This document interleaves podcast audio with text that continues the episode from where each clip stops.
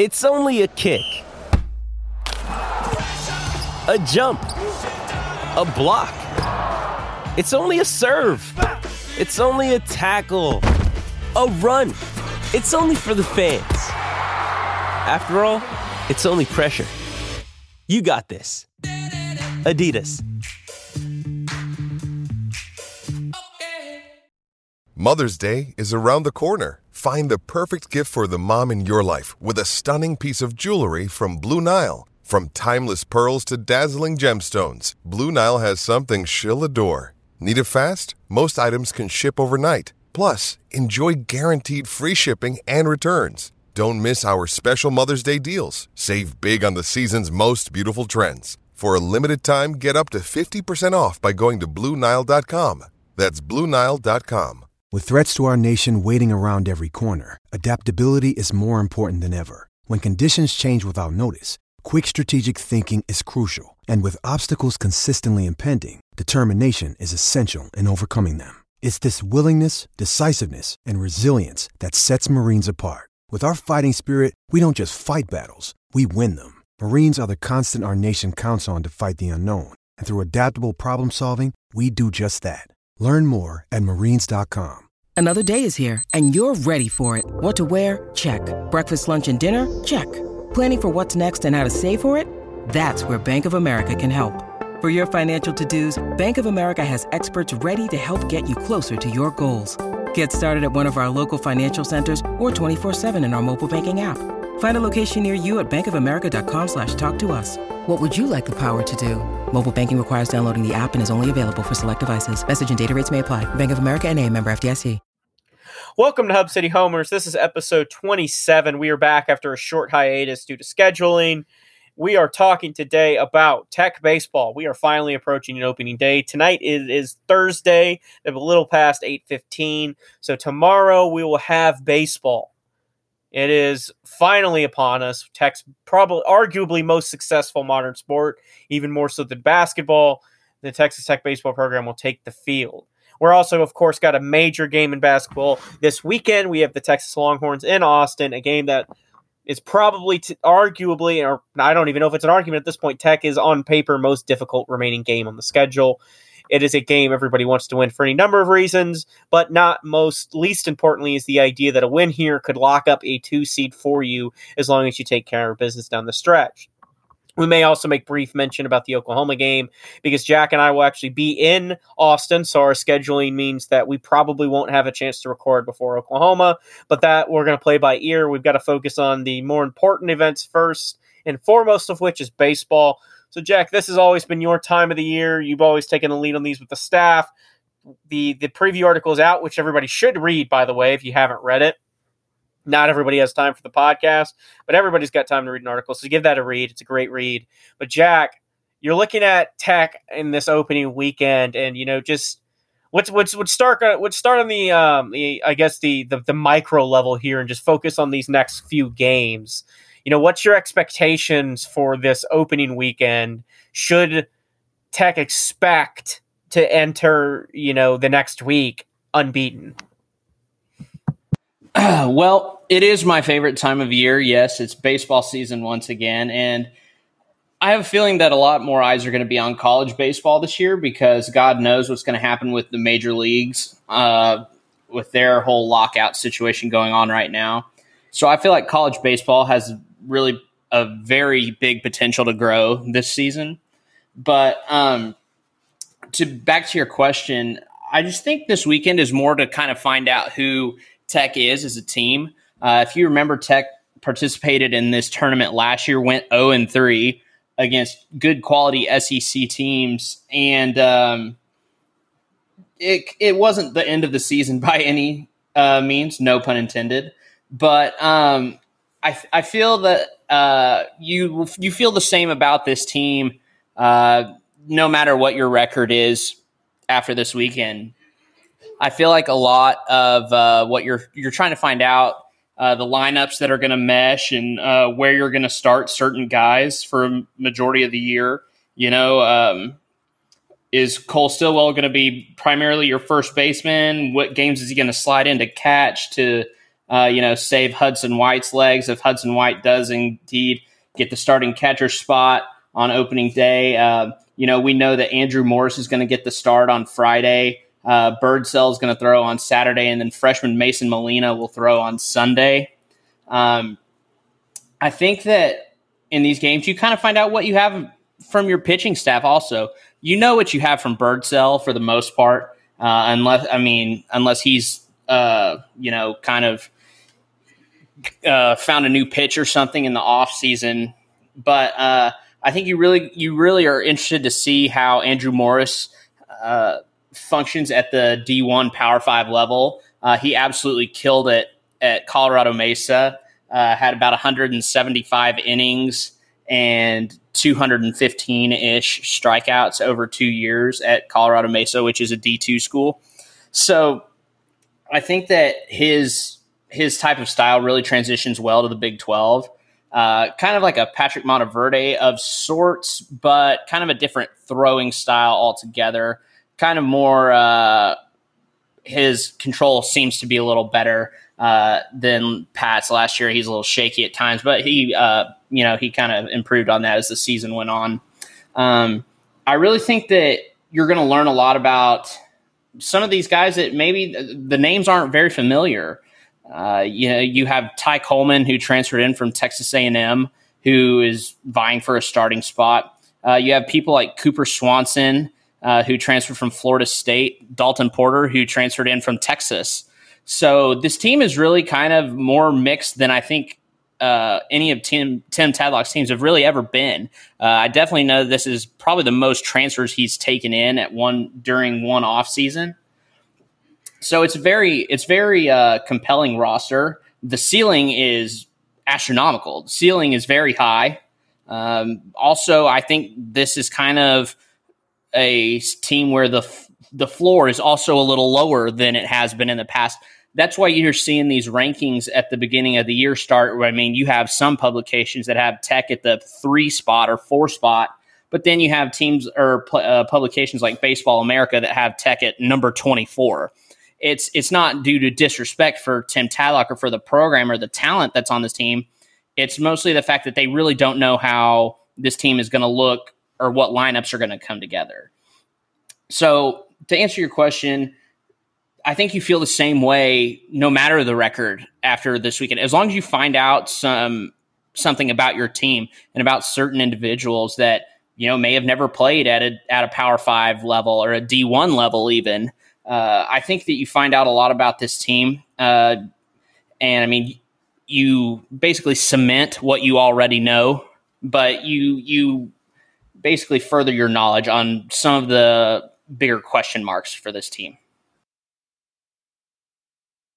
let me say two things about the opening start of this of, of, baseball season. Is first and foremost, FloBaseball and FloSports in general can suck it. I mean, it's it is absolutely absurd to me that you can have Michigan, Auburn, and Arizona and not have any of those games on a broadcast station that anybody cares to watch about.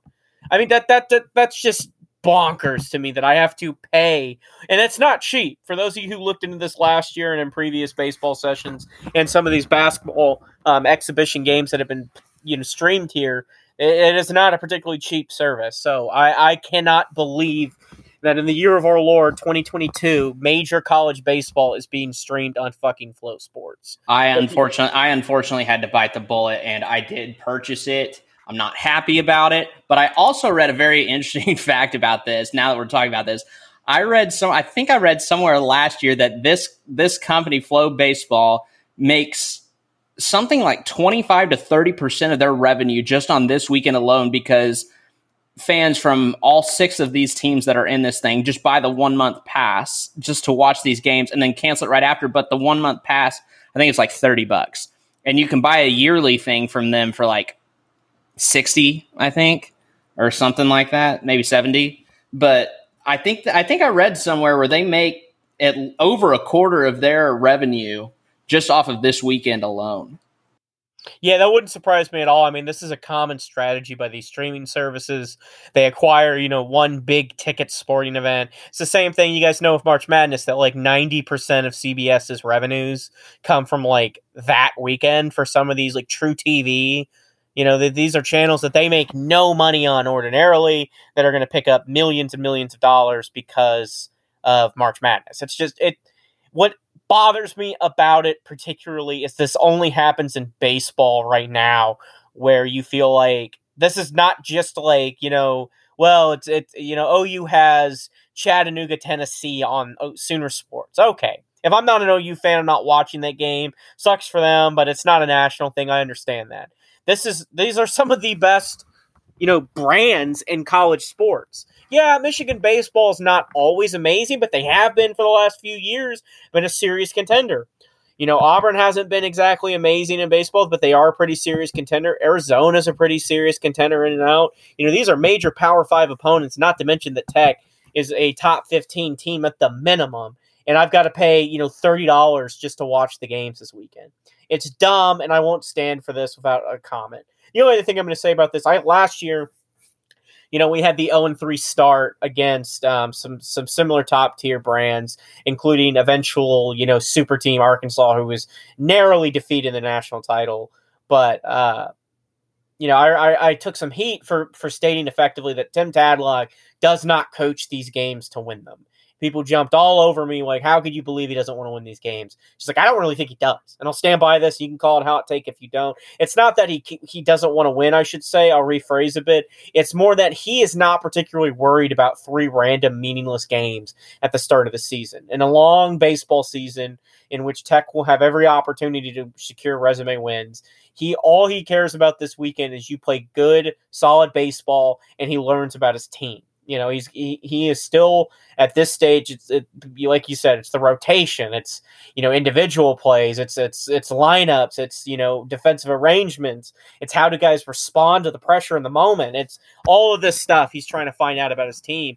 And I don't think he cares if Tech goes zero and three. He'd love to go three and zero, but I I uh, this is the kind of thing that in baseball is particularly fun because you can take all the pressure off this weekend and just enjoy having college baseball back if that's your thing.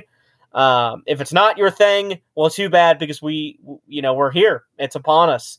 The end of sporting season is approaching, or uh, the end of um, foot- basketball season is approaching. We're heading towards March. With that being said, with March approaching. We still have a few more games to go. Tech's most difficult remaining challenge on the schedule on paper, and I'm knocking on, you know, wood, plastic, steel, whatever you got. Because on paper, the last major challenge will be Texas.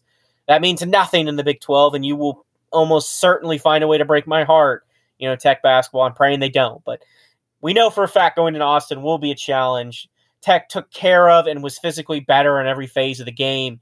In Lubbock, you're going to have a very weird environment in Austin. We'll get we'll go over some of this stuff here in a minute. I'm going to let Kendall open the floor with this game, and I want to focus on something we talked about this a bit in our pre-meeting. I think it's a good point that we should talk about.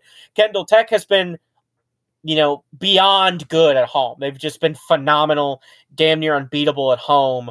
Uh, haven't lost a game, and they a lot of them haven't even been particularly close.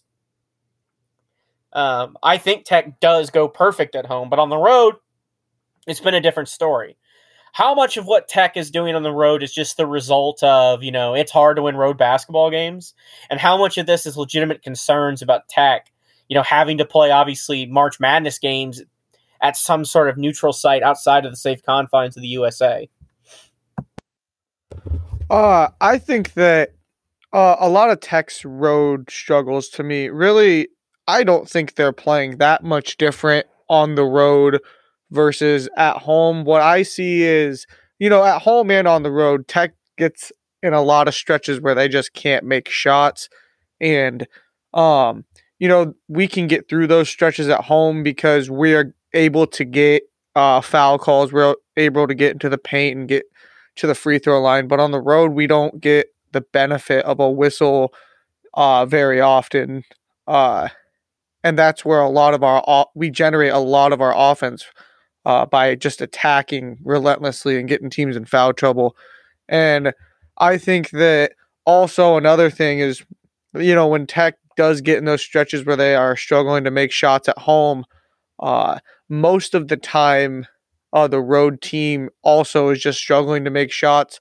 But I think a lot of teams are going to make shots when they're playing at home versus shots they'll probably miss on the road because they're playing in their home gym. Uh, Tech does give up a lot of uh, open threes on skip passes, and you can get away with that at home, but on the road, you definitely can't uh, leave like some of these teams' best corner shooters uh, wide open in the corner off of skip passes.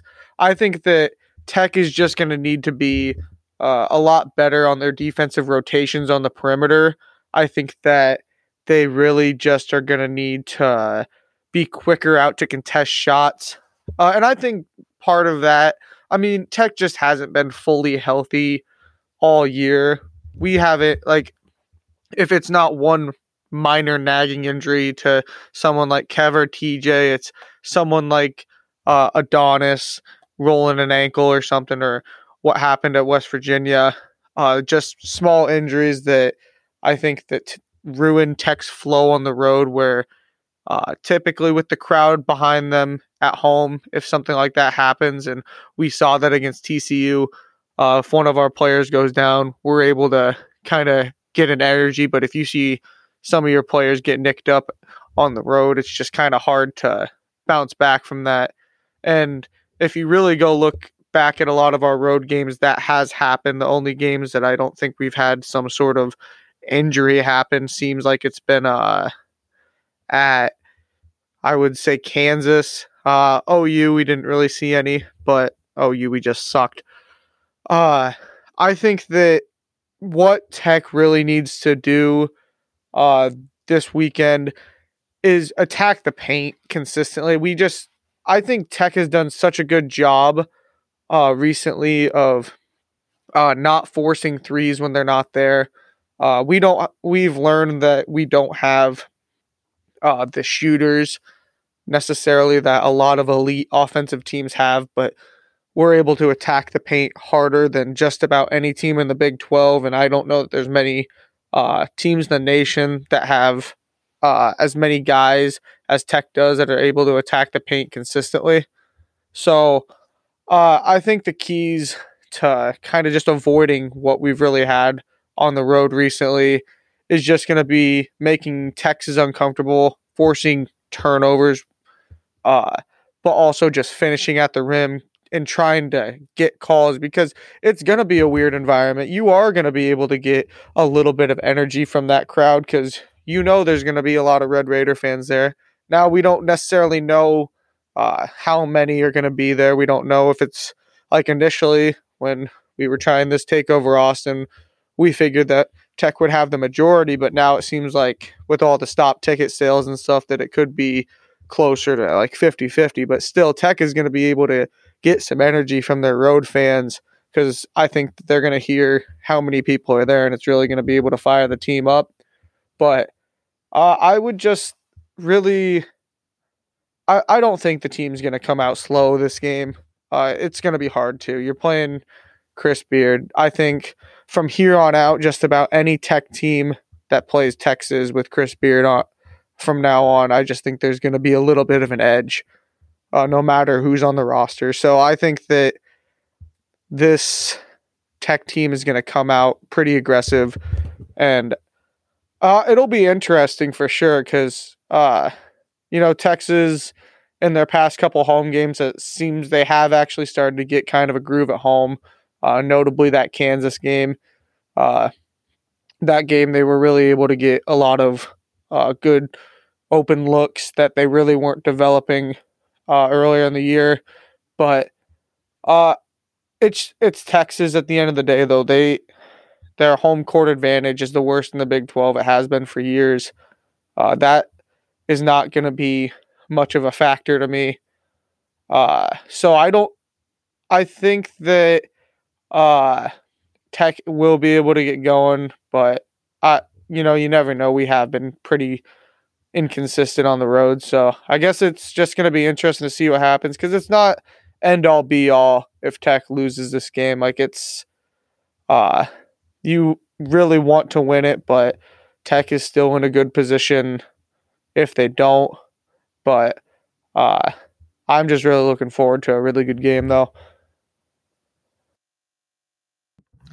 The environment for Texas is going to be interesting. Um, I'll be there, so as will Jack. Like we said, you know, I I remember buying tickets, and when that first you know kind of leak happened with the code to get you access to them, and I waited no shit 10 minutes it I, I, was communicating with my family about what we should do and by the time i got back every single ticket had been bought off of that site texas had shut it down um, so i went to resale and i no kidding again waited about five minutes to discuss a pair ticket prices and they went from you know $40 resale to $70 resale so the the the I thought at the time I had was not necessarily what Texas was doing, but I was just thinking, wow, it's it's pretty wild how quickly tech fans are buying these up. And then you start to dig into this story a bit more, and it just gets dumber. The the, the whole thing around the ticket situation for this game this weekend is one of the most embarrassing debacles in major college sports that isn't getting enough attention.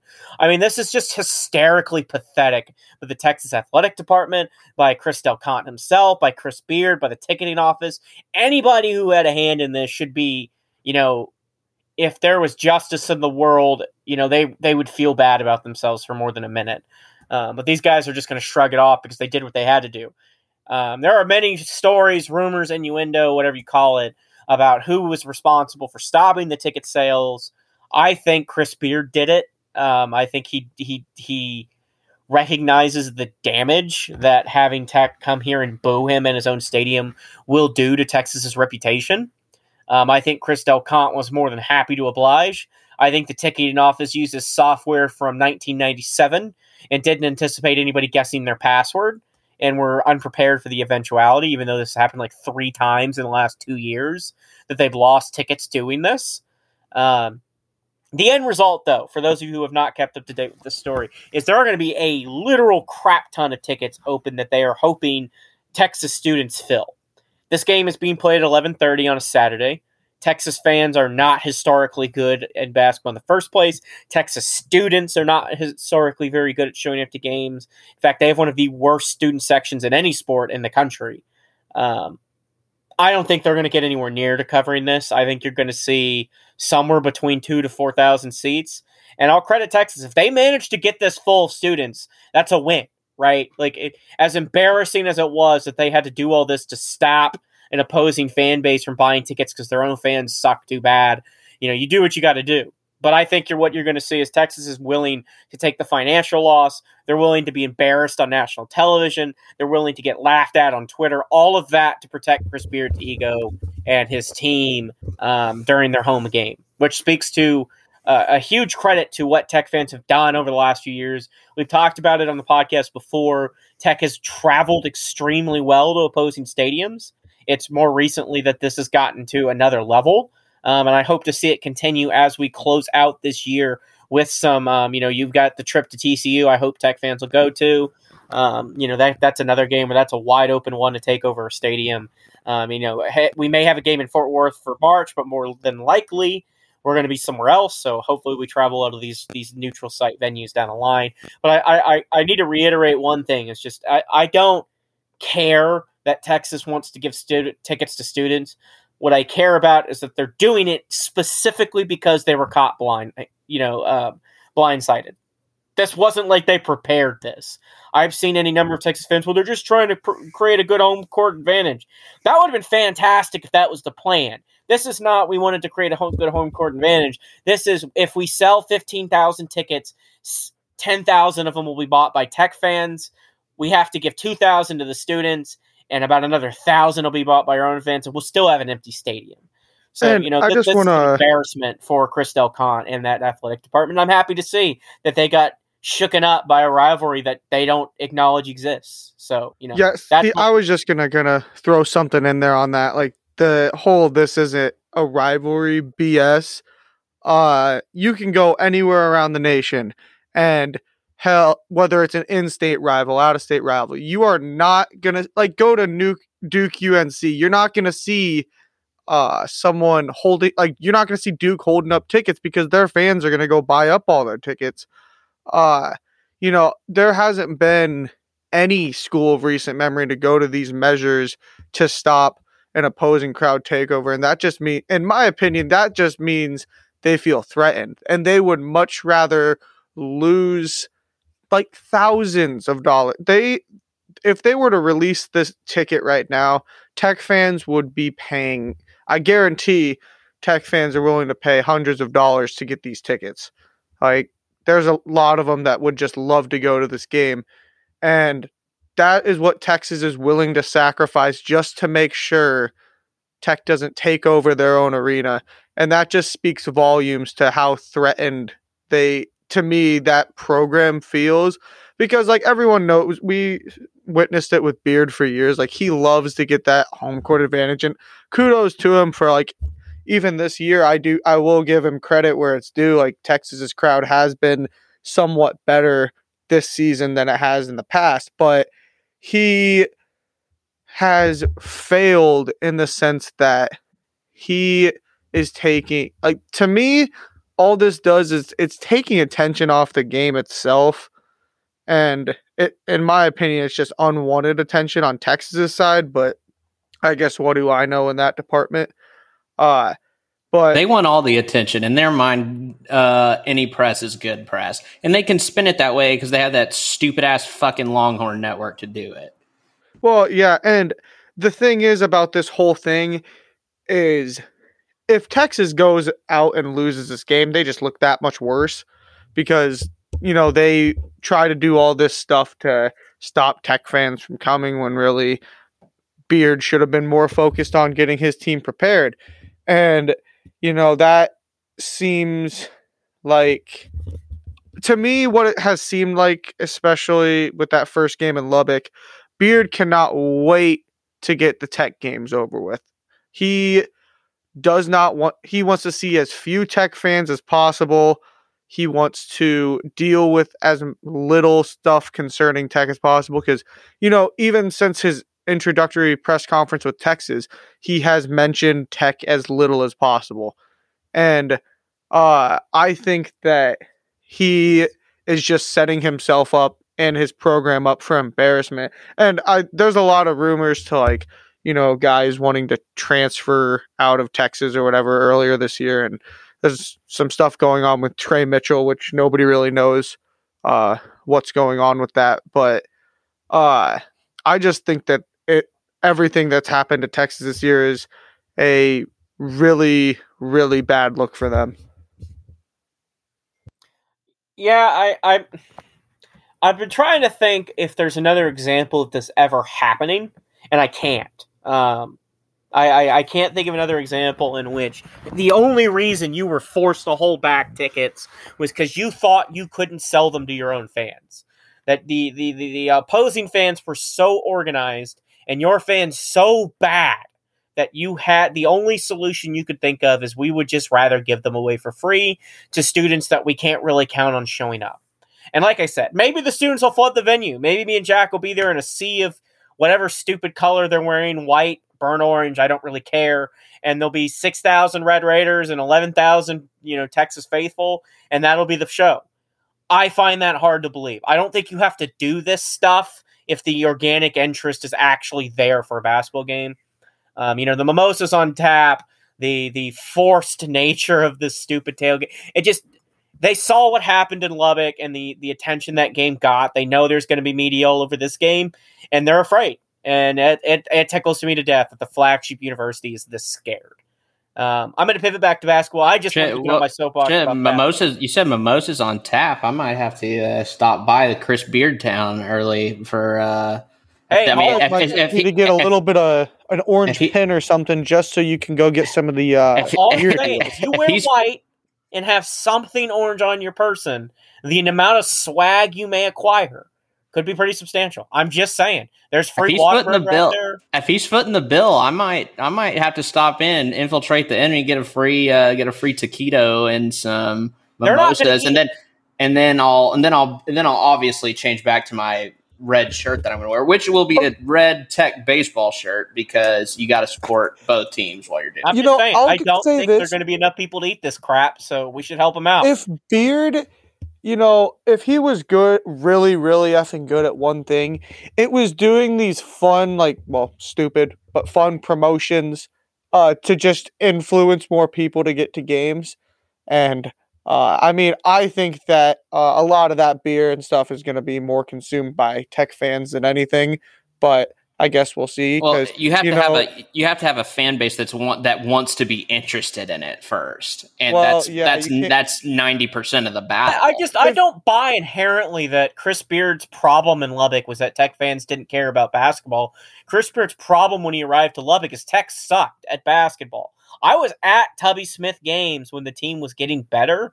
They were sold out. They were sold out games. Tech Chris Beard gets the credit for building a home field advantage, and that's great. I he worked as hard as anybody to do it, but the reality situation was his Tech was waiting for a team to start winning. I remember the OU game where Tech knocks off, you know, highly rated Oklahoma with Buddy Hield. That game, I waited in line for an hour to get the T-shirt for that game because it was a cool shirt. I couldn't even go to the game, by the way. I, I had a math test that next day and needed to study. I waited in line. There was a line around the whole university waiting for that game because we were good.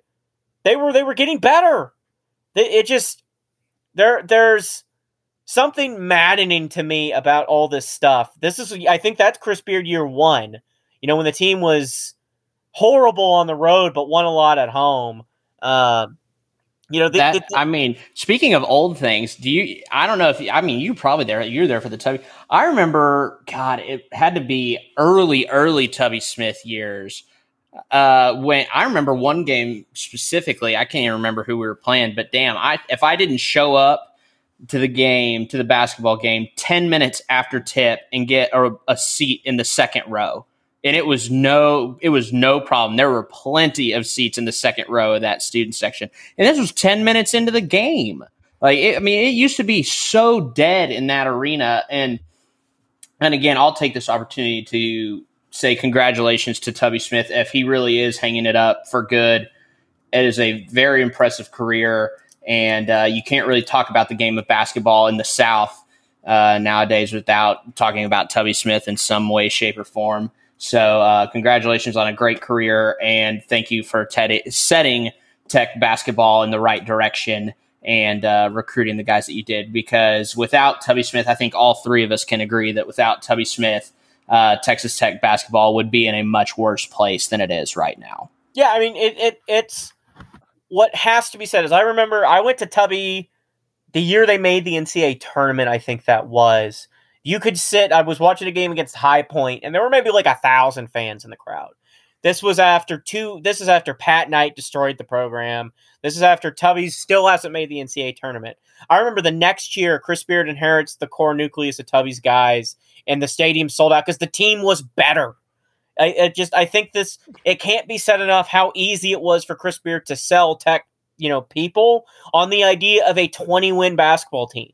You know, you went from 18, I think, wins to 24 that next season. If if you want to ask me what's more responsible than anything for building a successful, you know, attendance in Lubbock, it is the fundamental ability to win games. I think in Texas, it is not just that you've got to win games, you got to do it with style. You got to work a thousand times harder. If you lose, they're gone. You've got to hope that the timing's right. You've got to pray that their student body isn't too high. I, I, the number of factors that play into what it takes to build a successful atmosphere at Texas is wildly different than what it does at Tech. Because that's what you're seeing, right? Texas is a top 20 basketball team, and we're still having a conversation about them not being able to get folks in their own venue. They've showed up for two games this season. Rick Barnes returning, where they showed up for Rick Barnes, and credit to them, in Kansas. They've been a top, they were a top five preseason basketball team not showing up to the games. I, I, we, we spent a lot of time talking about the crowd, and part of the reason why is we have played Texas already, but I do want to beat home this point. If you ask me just up or down who's the better fan base, it's not even close. Texas is one of the worst fan bases in the country and all sports.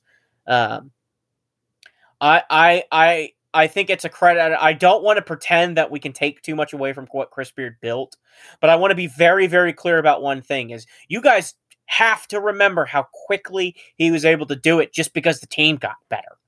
Texas started with a top five basketball team and can't get people to show up. When Tech was picked up, when Tech picked up Chris Beard, Tubby had been to the NCAA tournament once, had not won a game in the NCAA tournament Tech was still being picked to finish near the bottom of the Big 12.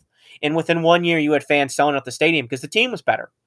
That that's that's as the team's gotten better, the fan base has gotten better. It is easy to build a winner in Lubbock, and once they care, they care forever.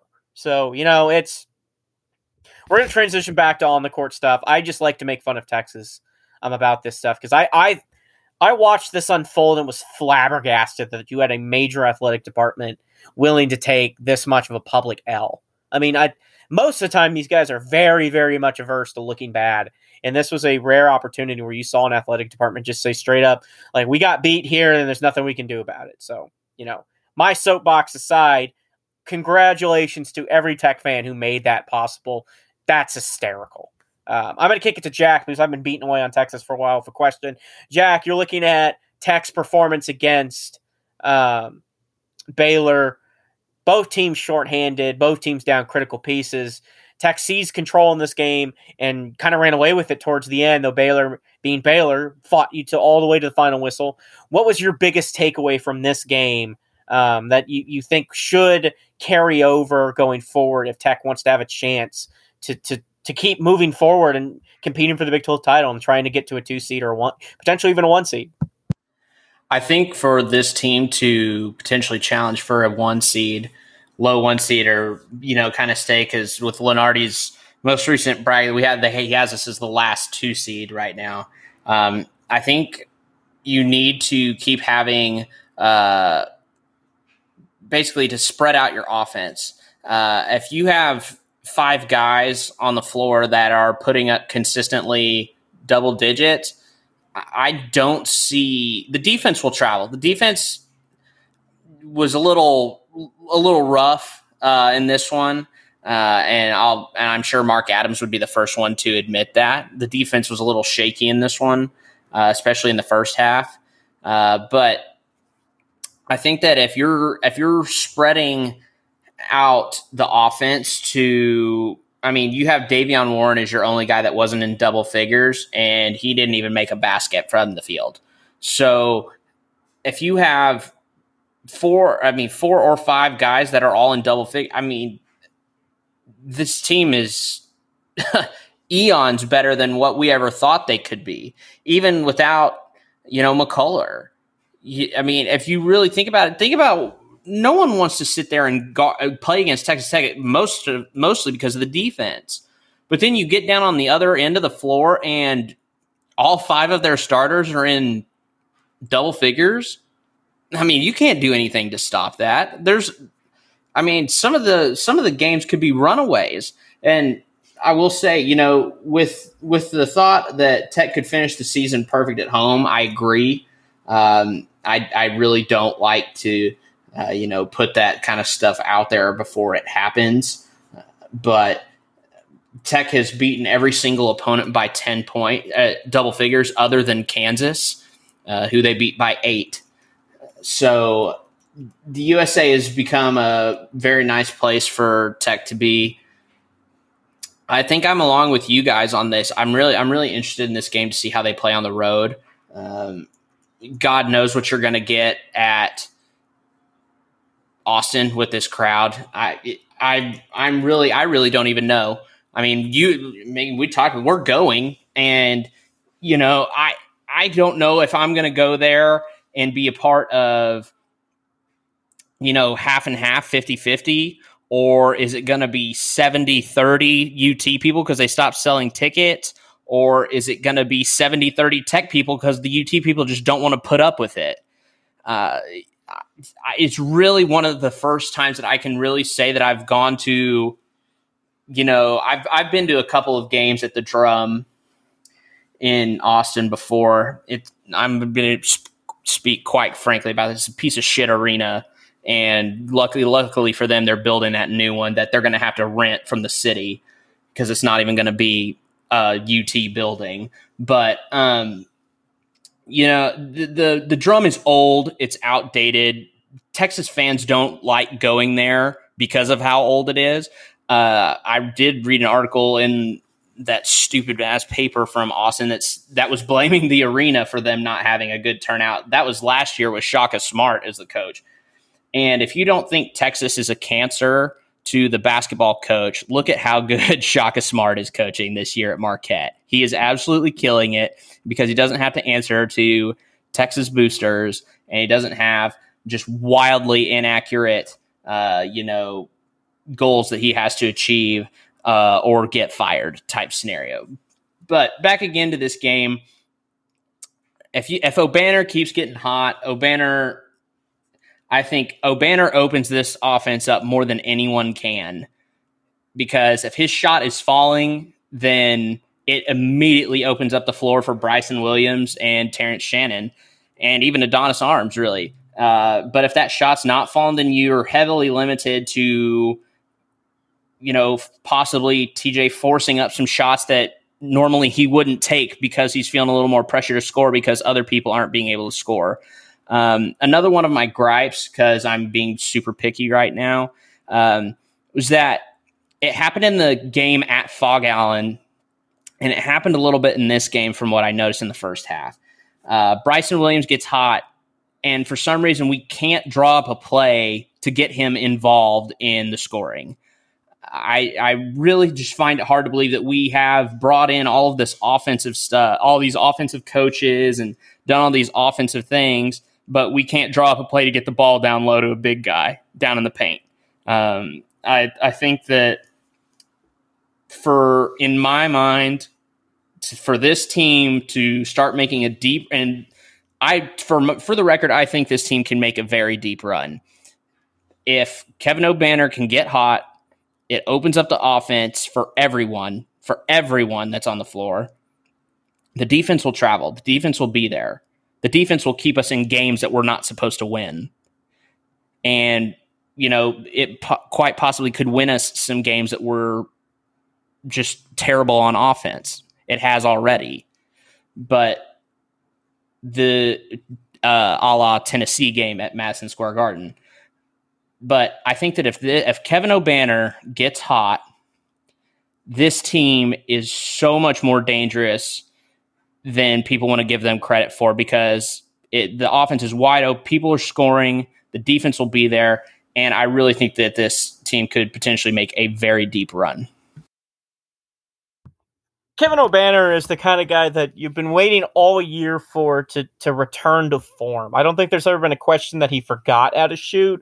I don't think there's ever been a question that he suddenly lost you know, like the idea of being a jump shooter, like it fell out of his head or something. I just think the problem is, is when you get in these slumps, and he was slumping hard into Texas originally. Then he had this last three games where he slumped again, and it's just hard for these guys to shoot themselves out of this hole, especially when you've got to play as hard as Tech requires on defense, which does tire you out a bit, and especially when so many guys on your team are scoring at a good clip that you feel like you've got to get them the ball.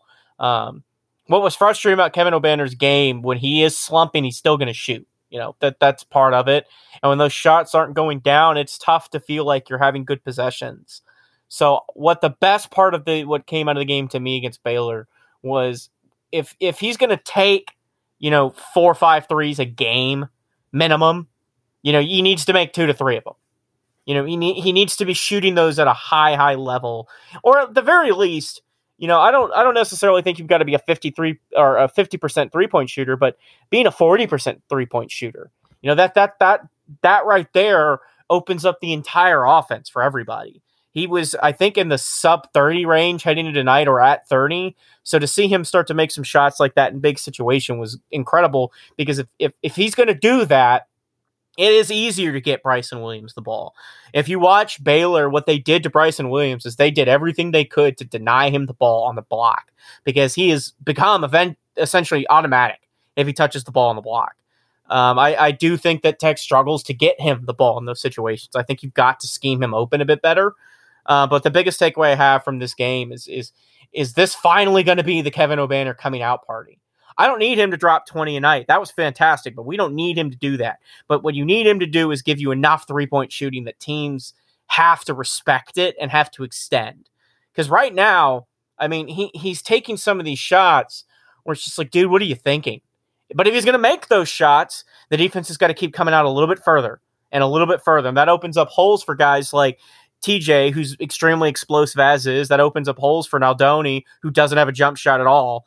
Davion Warren, you know, Mylik Wilson, Kevin McCullar when he comes back, Bryson Williams can get his touches better. I mean, Adonis Arms can get to the rack. It just it opens up everything you want to do offensively to have a true three point shooter on your roster. Because right now, your overall best three point shooter this season has been Bryson Williams, and that that's not really going to work you know, in the tournament more likely than not if you want to challenge for a national title. You can get pretty far playing the brand of basketball Tech's played. But what separates you from being a true Final Four national title competitor is essentially you need a shooter.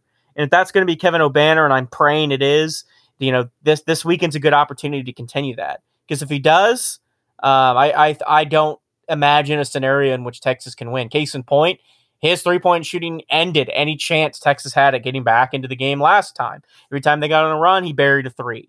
So the, he's the kind of guy that if if this is the time where he's going to get hot, um, you know that that that changes the entire calculus for your offense. It shifts everything for the better offensively and makes you going from like a sub 60 offense to a top 40 top 30 offense and with this defense that's all you need um, Kendall, we're going to circle back to you as we start to approach the close of this show. Um, what's the matchup you're watching for this week and the most that'll determine, you know, the outcome of this game? Uh, I'm just gonna. I would say Tech's bigs, um, namely Bryson Williams and Obanor, but even Batcho and Marcus Santos Silva, uh, versus you know Timmy Allen, Dylan Disu, uh, Christian Bishop. Without Tre Mitchell down there, uh, Disu is starting to play a lot more off the bench. Uh, but they also have started to go a lot smaller with uh, Christian Bishop down there. And um, that could play very well to Tech's advantage because our bigs are extremely athletic and can guard very consistently uh, on the perimeter. So I think look for Tech to exploit that down low. And then also, you know, Kevin McCullar, whether he plays or not, that's a big part. But uh, I expect TJ to be pretty aggressive in this game. You know, he didn't get to play much in the uh, first game. And uh, I just think obviously he has uh, a lot to do with Coach Beard, and uh, he didn't really get to play and unleash uh, everything against uh, Texas the first time. And I just think that TJ, these past couple games, he's starting to look like TJ again. He's explosive as hell. Uh, defensively, he is just uh, he's a free safety, and uh, he gets at least one of those uh, breakaway dunks every single game. Uh, and you know, the backcourt that I've really loved to see it. We've seen it for, you know, like short one to two minute stretches uh, these past couple games. Uh, TJ, Frenchie, and uh, Mylik Wilson, I would love to see that out there early and often against uh, Texas's guards. That is by far uh, our best defensive uh, guard lineup right now the, with everyone who's healthy.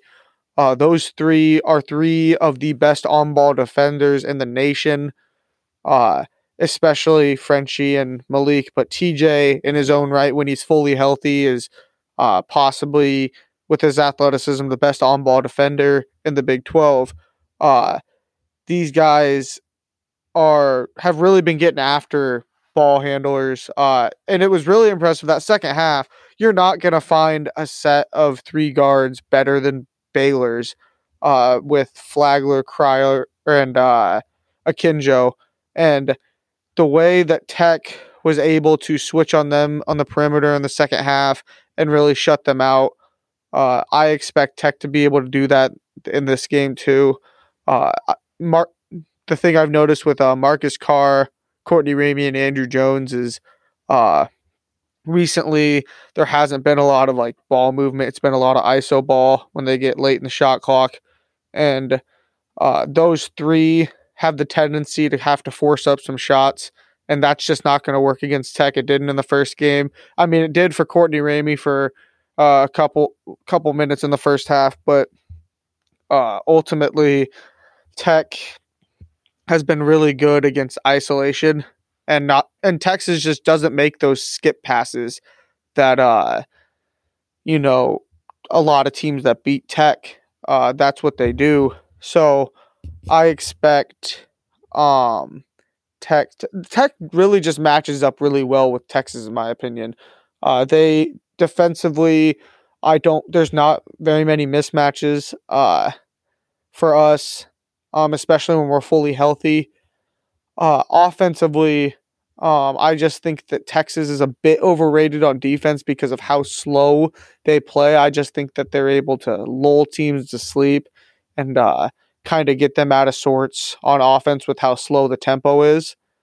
So I think that their defensive numbers are a little misleading, and I think Tech kind of exposed that when they were able to pick up the tempo uh, really in the first half of their uh, game a couple weeks ago. But uh, I would say as a whole, um, I do think we're going to see uh, some different looks offensively in this game. I think that uh, really Tech has started to get TJ going straight at the rim a lot more, and it's creating a lot of open looks for uh, uh, Kevin Obanor in the corner and uh, other guys like Bryson Williams down low. It's leaving a lot of opportunities for dump offs and dunks and that was that's really where TJ is underrated. Uh, there's a lot of things that he does that uh, people just don't give him enough credit for. He's a hell of a playmaker. Uh, yes, he does get a little out of control sometimes down in the paint, but when he has his head up and when he is under control, he makes some of the best passes that you know only an NBA level talent can make. And that is the most important thing to a team to this team making a run. This team will like they just cannot make a run uh, without TJ and Kev both being healthy. Uh, we've seen in the past Tech uh, when they struggle with injuries in the tournament in 2018, they can get far, but you need the star power to really get over this hump. And Tech has the star power on the roster. It's just a matter of if they're healthy. And this game really is our last extremely tough test before we have to start looking towards March. Uh, and this this has a March Madness type feel to it. This game will uh, not only talking with the crowd, but uh, just in general, the way the, the stakes of this game. Uh, Tech is looking to stay in the Big 12 title picture, and so is Texas. Uh, but the energy in this game, it's going to feel a lot like a March game. So uh, just I expect there to be a really good energy. But um, yeah, I would say just all those things that I just said as far as what is important. But I would say the most important thing is going to be just the bigs matchup down low uh, with Tre Mitchell missing. Uh, just who kind of fills that void for Texas and how is Tech really able to exploit it? We're going to close out here with predictions. Um, Jack, I'm going to start with you on this one. You know what, what? How do you think this matchup ends up? Who takes the W in Austin? And um, just just really quick on top of that, who's most responsible for the win? Uh, I I believe Tech wins this. I think it's going to be a lot closer than the one in uh, Lubbock was. I'm going to go with Tech 74, Texas 72. Uh, I don't think there are going to be any miraculous last second shots like with Mac McClung, but I, I, would just look for Tech to be consistent throughout. Um, with kind of it's kind of going to be back and forth the whole game is kind of the game I'm expecting.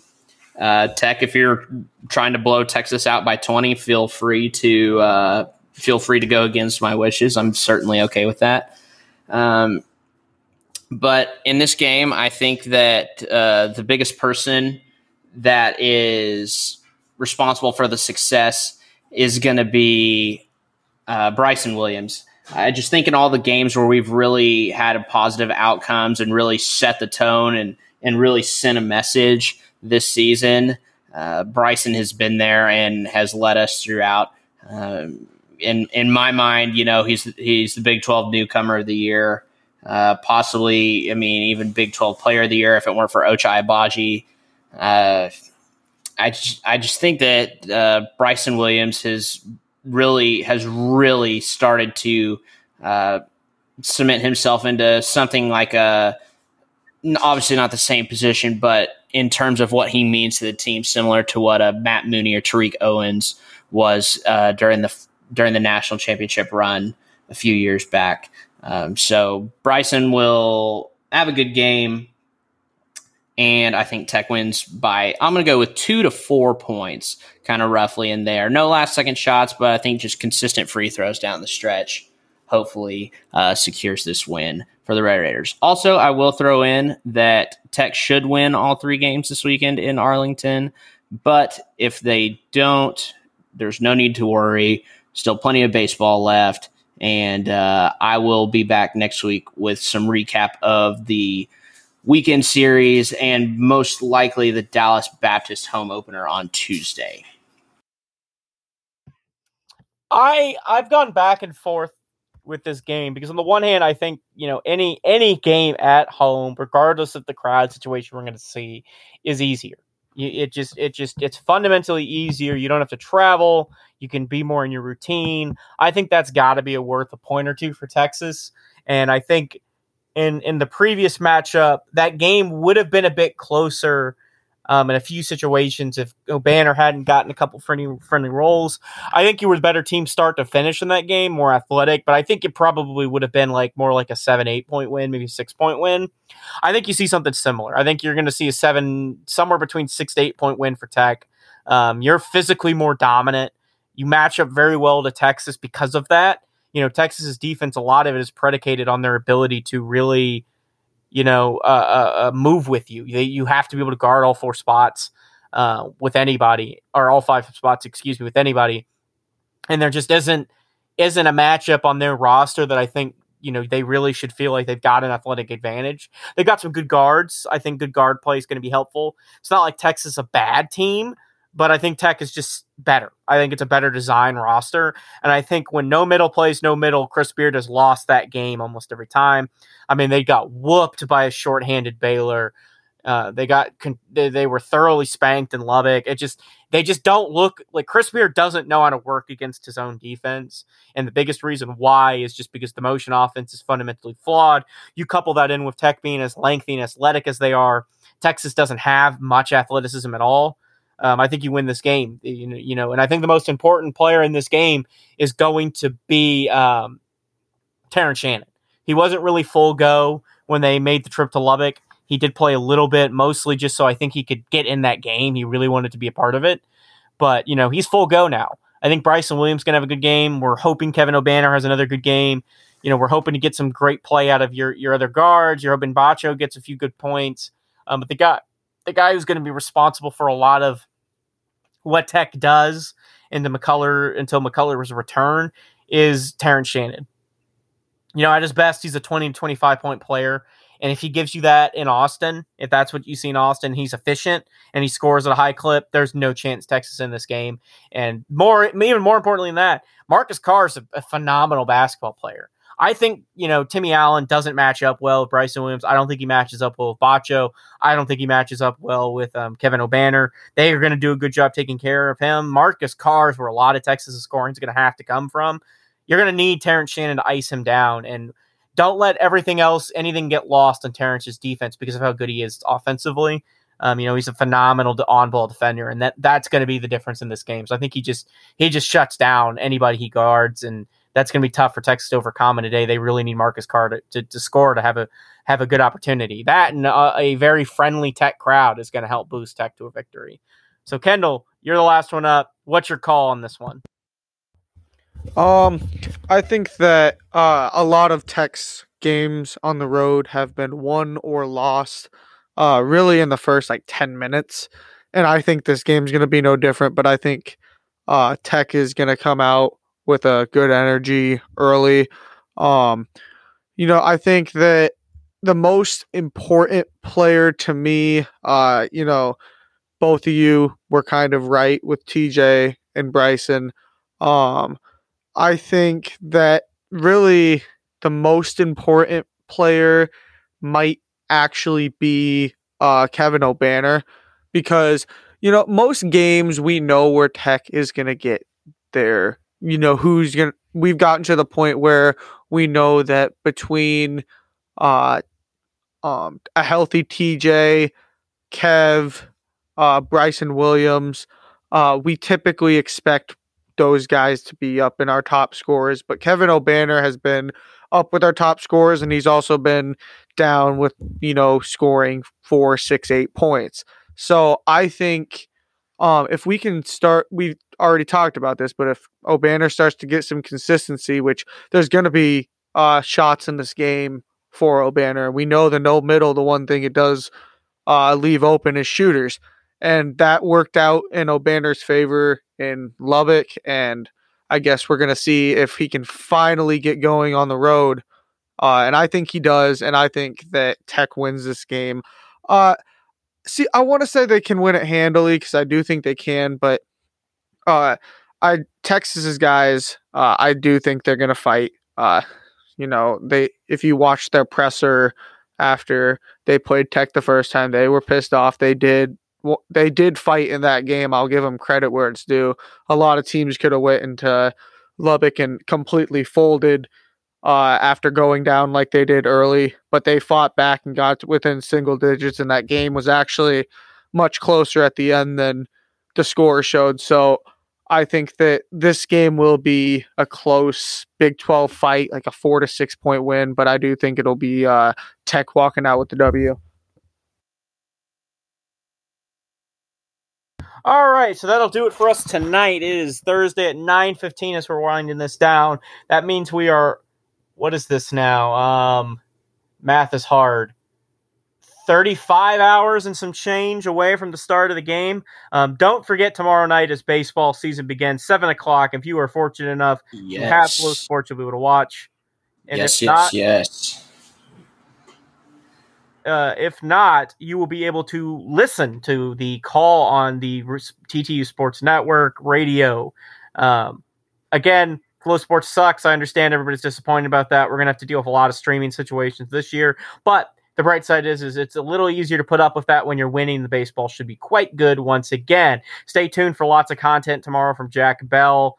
Um, he's going to be our guy on the call you know, I'm I'm assuming since he's the only one who may pay for FloSports out of you know this neck of the woods, he'll be the one live tweeting the game. You also may hear from him with some live content before the game, depending on his schedule and how things are going. We're both heading out to Austin. Kendall, we wish you could be joining us, and I'll reiterate, you know, if you find me which hopefully by now nobody knows what I look like, so I should get away with this. If you find me and say hello, you will be allowed to tweet something or other from the Viva account within reason. This has not been approved by our managing editor and could get shut down at any moment, but I will try to stick to that promise. So if you do see me, say hi. If you see Jack, say hi as well. Um, you know, we'll we'll be around. I'm not going to tell you where I am. I don't know where Jack's sitting, so it'll be a bit of a scavenger hunt for those of you who care to participate. Hopefully, how about, how about if they catch us both at the same time? Like if like if they catch us when we're together, then they get the they get the possible tweet if they find both of us, if they run into us during that coincidence, coincidental moment, God, I got to speak today. Um, I, I will think of something. We'll, we'll, up the prize a bit for that one because that would take a pretty fortuitous stroke of luck um, to, to to catch us at that moment. Uh, but you know, we we could do like a I don't know, like a little stick, like one of those. What do they call like loyalty cards, a little punch card thing? yeah, find one then the other. So we'll we'll play that by ear. Um, but yeah, feel free to say hi to us. Um, don't boo us, you know. You, you, you, all know what I'm talking about. Anyways, um, but feel free to say hello, and we, we promise that in person, uh, most of the, the sports commentary I make is not, you know, the stuff that drives you guys nuts on Twitter. Some of it is. So, you know, if you do decide to ask me a question about any particular thing, be prepared what you get. Anyways, I'm going to close this out here after this little rambling spiel. I was Jack, I was Michael with Jack and Kendall. We did not have Reed tonight. We were hoping to. We're going to grab him again soon. We're going to try to record a bit more frequently with baseball season now here. and We want to try to make sure every sport gets their due. But if we do not, you'll at least hear from us once a week. Our apologies for the, the, the delay between our last episode and this one. Wreck 'em, we appreciate you guys supporting us, supporting the site. Enjoy the game.